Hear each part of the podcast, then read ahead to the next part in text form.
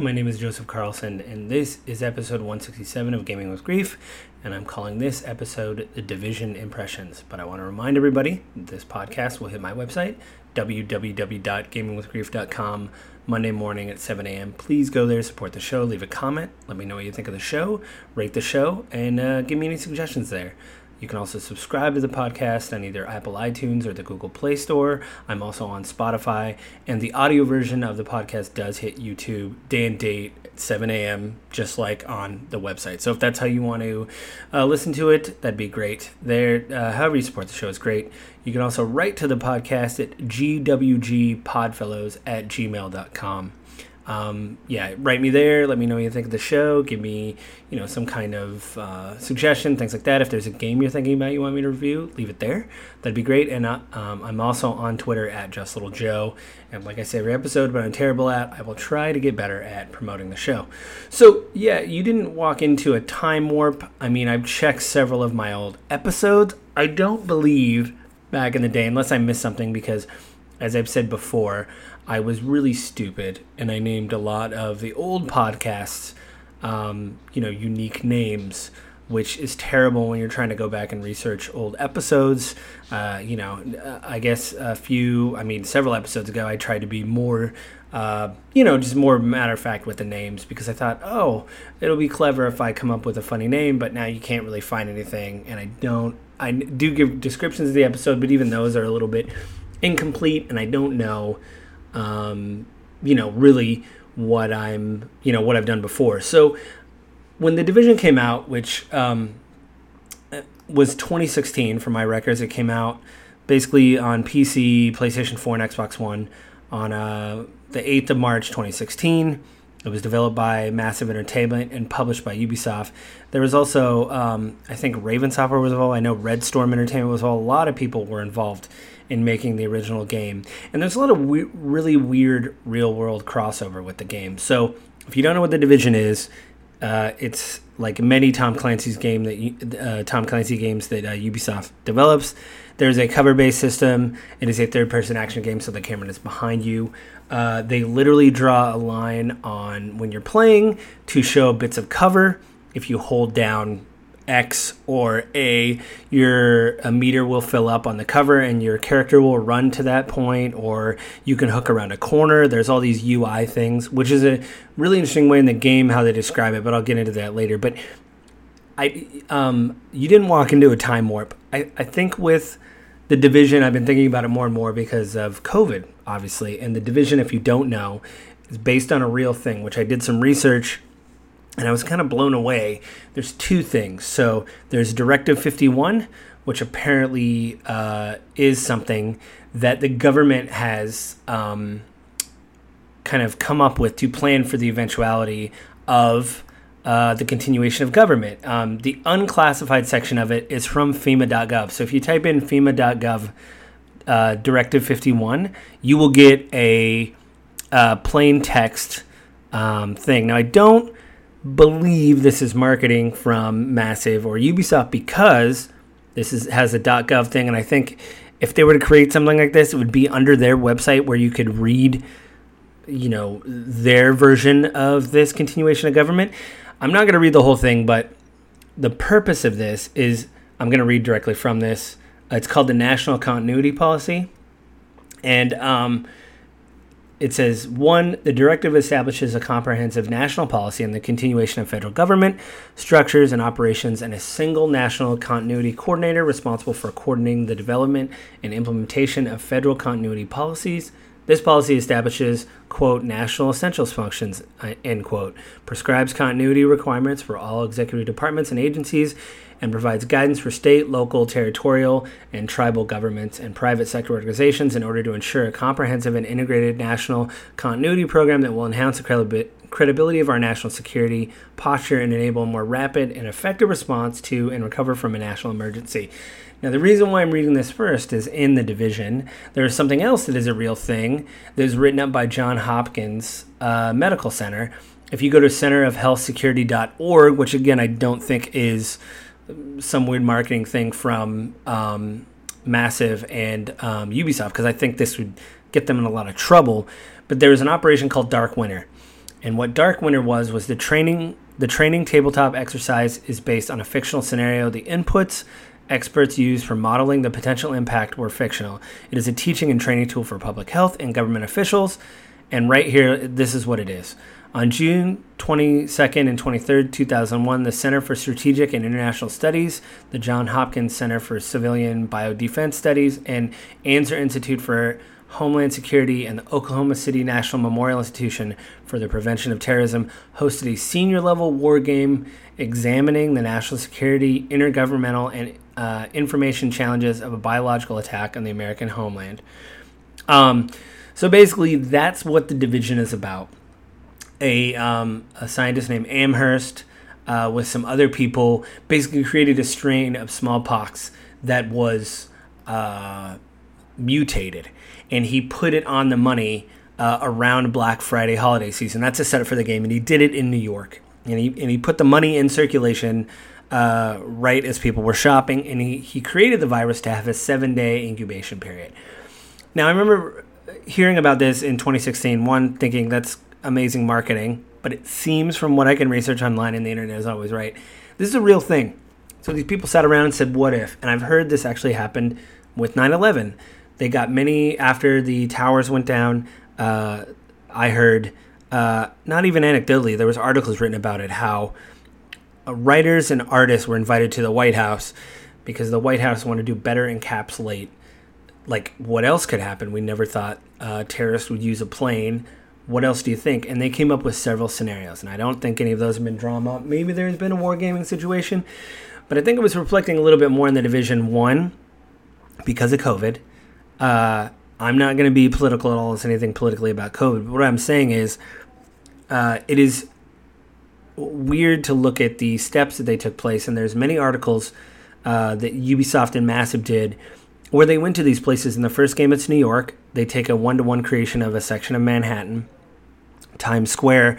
I'm not that familiar with Manhattan, but there's a lot of um, there is many. I think it's Midtown Manhattan. There's a lot of uh, maps online what they did is they did a one to one creation of Manhattan, uh, barring actual goods. I read that was one of the things they had to do. You know, uh, a lot of companies don't want to be in like post apocalyptic games. So what they did is they got their own um, kind of ad uh, designers and um, like graphic designers to come up with their own ad campaigns. Uh, like their own coffee. They basically their own version of 7 Eleven. There's movies that they came up with. They did their own graffiti in the city.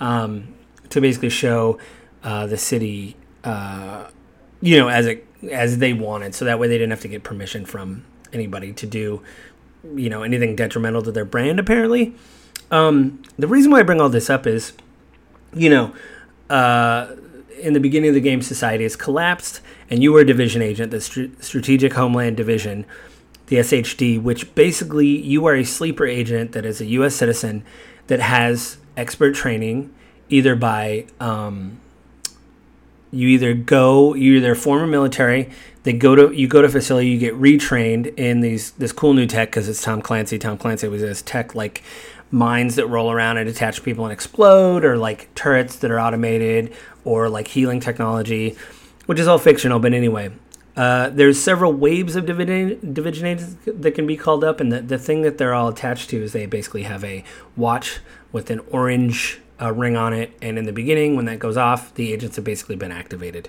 Uh, the game sets up that the first wave of division, division agents have been have disappeared into the dark zone, which is a section of Manhattan that was quarantined off because it was like the hardest hit with the virus, and it was also where they were trying to deal with sick people. And again, I started thinking about all this because of COVID. One, the game was free on PlayStation, so I just started playing it again. I have over 200 hours playing it on Xbox, but if it was free, I thought, well, I'll dabble for a little bit. And you know what? I think I'm going to finish the game again. The gameplay is really, really good, but I don't want to really talk about the gameplay because that's been talked to to death. I want to talk about this in light of COVID, and again, I won't get political. But the steps that are being taken place in government are, are, are pretty, uh, I mean, they're set in place, and there's this whole thing to like, you know, uh, actions that take place that put things in motion.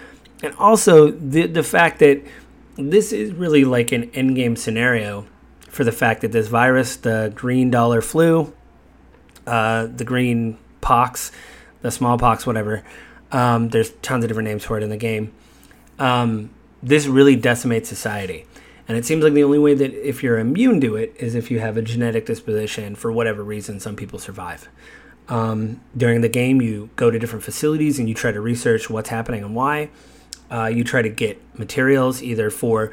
Um, I really one thing I do like, and again, you're you're probably listening to some Joe's called Game with Grief. I don't understand the idea that society would shut down and we would have to call a sleeper cell of U.S. citizens to take back a city is like a really fascinating thing uh, to consider. And, and, and again, I'm not going to get political with COVID, but you know, it is a small example of a, something else terrible that could happen. And um, I wonder if those, because of COVID, that the, those kind of um, the original Dark Winter and maybe the Directive 51, maybe those are being reevaluated because luckily for some, COVID was not as terrible as some people thought, or maybe it was as terrible. I mean, if you lost a family member, that that is tragic.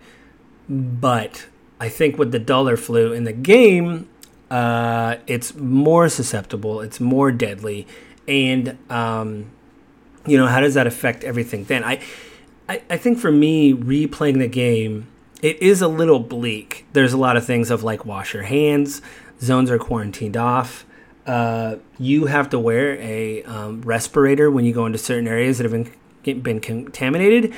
There is a server bank called ISAC that is run by human beings, you find out later, uh, that is feeding you information from a satellite. And how they explain that is that every division agent has a contact or contacts in their eye that basically displays um, GPS locations, um, you know, like where certain goods are.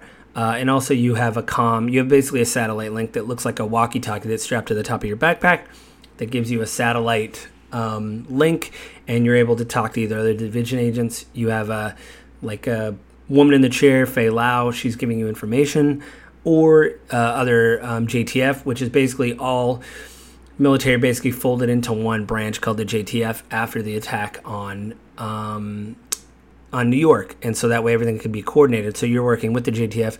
They don't really talk about rank. I think what I remember because I have both art books. There's one just called uh, I, I have all this uh, out for a second. So they have um, they have like the art of the division, which is really good. I have that. It's just basically art from the first game. There's a little bit of stuff that's descriptive about how they came to design the world. And they even write in there it's very difficult to design a world where it's based on real things like knee pads and pants, because that's basically what this is. There's also um, Tom Clancy's The Division, The New York Collapse, which is basically like a strategy guide, or not a strategy guide, but like a survival guide, which is actually in the game. It was written by um, Alexander Irving, uh, Irvin, Irvine, which I hope I'm pronouncing that right. He, I really like it because one, you find the pages digitally in the game, and you can read the actual book. There is like subway tokens, like in the book, like physically printed in the book, and you could see um, you're following. Uh, I did not write the ones down, but you're basically following someone as they're trying to survive in New York during the outbreak of this. I've also read Broken Dawn. That was also written by Alex Irvin. Uh, really good. Uh, just a prose novel, uh, just a normal novel. Really good about two agents. Um, there's a new uh, book coming out called Recruited. I'm definitely going to get that. It just came out this year. That's why I haven't heard of it.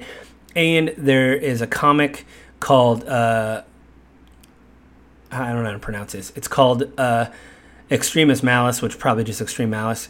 there's three of those comics. There's one, there's Extreme Malice 1, 2, and 3 basically it follows a division, a couple division agents, and they're going on a mission, which is really cool. There's also, um, oh wow, uh, yeah, there's two things that I need to get. I really liked um, all the extra stuff around the division. Uh, what was written about it, uh, the world of Tom Clancy Division came out when the Division 2 came out. Uh, I talked about that in another episode, but basically, what the world does is break down the quarantine in New York, how the agents are trained, and the different factions in New York, and how everything's going to be put back together again. And that's what I read to kind of research this. They went more into DC. This takes DC takes place in the summer. Uh, that's Division Two. I think that came out in 2018. The Division One came out in 20, 20 came out in 2020. Uh, no, 20. Yeah, it came out in 2018. Um, and then uh, yeah, I mean, I don't know. This is uh, kind of a strange episode, but I guess I was just thinking about this more because, like I said, because of COVID.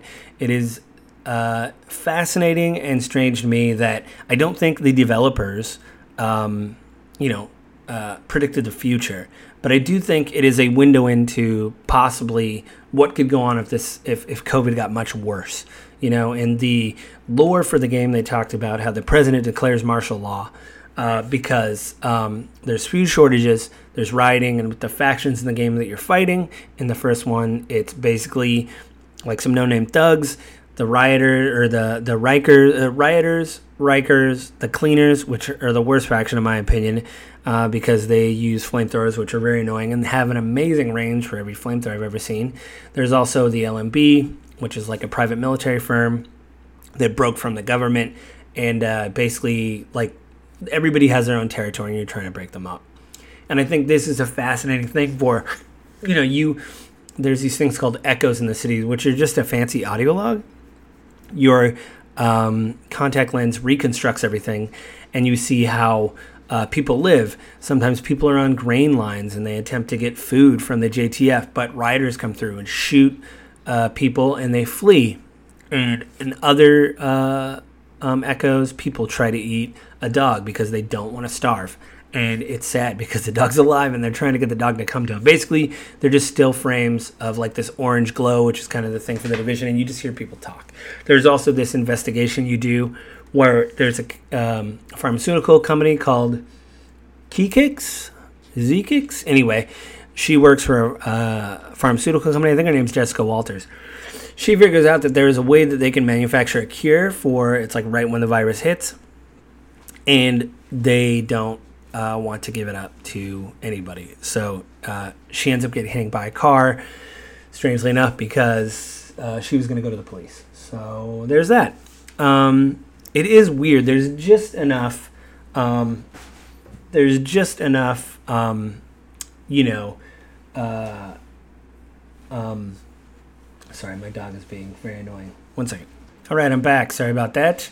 Uh, my dog was trying to dig for something, which is weird in a den. Um, anyway, it, this game to me is like a weird kind of confluence of fiction and obviously post COVID, a little bit of fact. You know, um, how do you how do you uh, keep people safe with allowing people to still have their freedoms? I think that is fascinating. I definitely recommend the game if you like third person action games but it is kind of a slog. I mean, looking back, I, I, I said I wasn't going to talk about the gameplay, but let's be honest. If you have 163 of a collectible, that's too much. Please don't do that. Some things are like 20 or 30, that's all good. But 163? Come on, Ubisoft. Ah, oh, jeez. Wow, jeez. Obviously, this game is free. They want you to buy the DLC. I've already played that. I'm probably not going to dip into that. I mean, I don't know. It's something where I just been reflecting more and apparently doom scrolling, and so that's why I had to do this episode. You know, this kind of thing would affect people on so many different levels. You know, your health, safety, family, things like that. It's it's amazing to me that this game you know, again, I don't think it was predicting the future, but there is a Dark Winter thing that John Hopkins ran with those other agencies. There is a Directive 51. So it sounds like they use these things to be like, hey, what if this was a game? And it, it's kind of uh, kind of scary. So um, I don't know if this is a good happy episode or not, but I think I will leave you guys this week. But I want to remind you guys that this podcast will hit my website www.gamingwithgrief.com Monday morning at 7 a.m. Please go there and let me know what you think of the show. Or you can go to gwgpodfellows at gmail.com. Write me, uh, you know, an email. Let me know what you think of the show, or give me a suggestion of a game you want me to play. Or you can find the podcast on either Apple iTunes, the Google Play Store, Spotify, and the audio versions will go up on uh, YouTube day and date with the podcast on the website. Um, you can also find me on Twitter at Just Little Joe. I think with that, I will talk to you guys again next week.